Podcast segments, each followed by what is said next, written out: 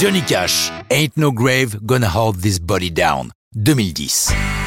Johnny Cash a eu une vie bien mouvementée, c'est un euphémisme, à tel point qu'il aura les honneurs d'un biopic, Walk the Line, plutôt réussi, avec l'excellent Joachim Phoenix pour interpréter son rôle. Mais les dernières années de Johnny Cash vont être plus paisibles, ce qui lui permet d'enregistrer plusieurs albums, testament musical d'un immense artiste. Cette série de six disques est le fruit de la rencontre de Cash avec Rick Rubin. Producteur renommé, sa spécialité, c'est le rap et le heavy metal.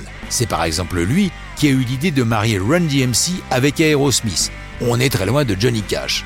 Mais au-delà des genres musicaux, Rubin est un grand producteur et guide parfaitement le choix des chansons et les ambiances musicales qui vont convenir à Cash. Signé sur le label de Rubin, American Recording, ses albums sont de très gros succès. Rubin fait écouter des centaines de chansons à Cash. Grâce à son travail, tous les disques de cette période sont des réussites, voyant l'artiste vieillissant s'attaquer à des chansons de Depeche Mode, de U deux, voire de Soundgarden ou de Nine Inch Nails.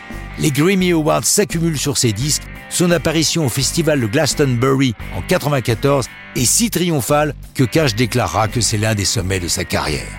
Mais la fin des années quatre-vingt-dix est assombrie par un mauvais diagnostic médical. Neuropathie et diabète, l'artiste doit lever le pied. Cependant, il continue d'enregistrer et Rubin de toujours chercher des chansons. Ils décident tous deux que l'un des albums de la série American sera consacré aux spirituals noirs. Parmi les chansons sélectionnées par Rubin, Ain't No Grave, Gonna Hold This Body Down. Ce spiritual a été enregistré par frère Claude Ely, un prêcheur pentecôtiste, premier du genre à avoir été signé par une major compagnie du disque. Le moment où Cash enregistre la chanson est très difficile pour lui. Sa maladie s'aggrave et son amour, sa femme, June Carter, est décédée quelques jours avant, le quinze mai deux mille trois. Mais auparavant, elle lui avait fait jurer de continuer à chanter quoi qu'il arrive. Rubin raconte « Il y a eu six versions de Ain't No Grave et toutes étaient différentes. Au fur et à mesure, sa voix se détériorait et le mélange avec ce texte terrible, c'était très dur. » Johnny Cash va rejoindre June dans l'au-delà seulement quatre mois plus tard. L'album American Six Ain't No Grave ne paraît qu'en deux mille dix et nous laisserons les derniers mots à Rick Rubin. Johnny me disait qu'enregistrer était sa seule raison de vivre. C'était son moteur. Il n'avait pas peur et s'accommodait des douleurs de sa maladie. Il l'avait accepté.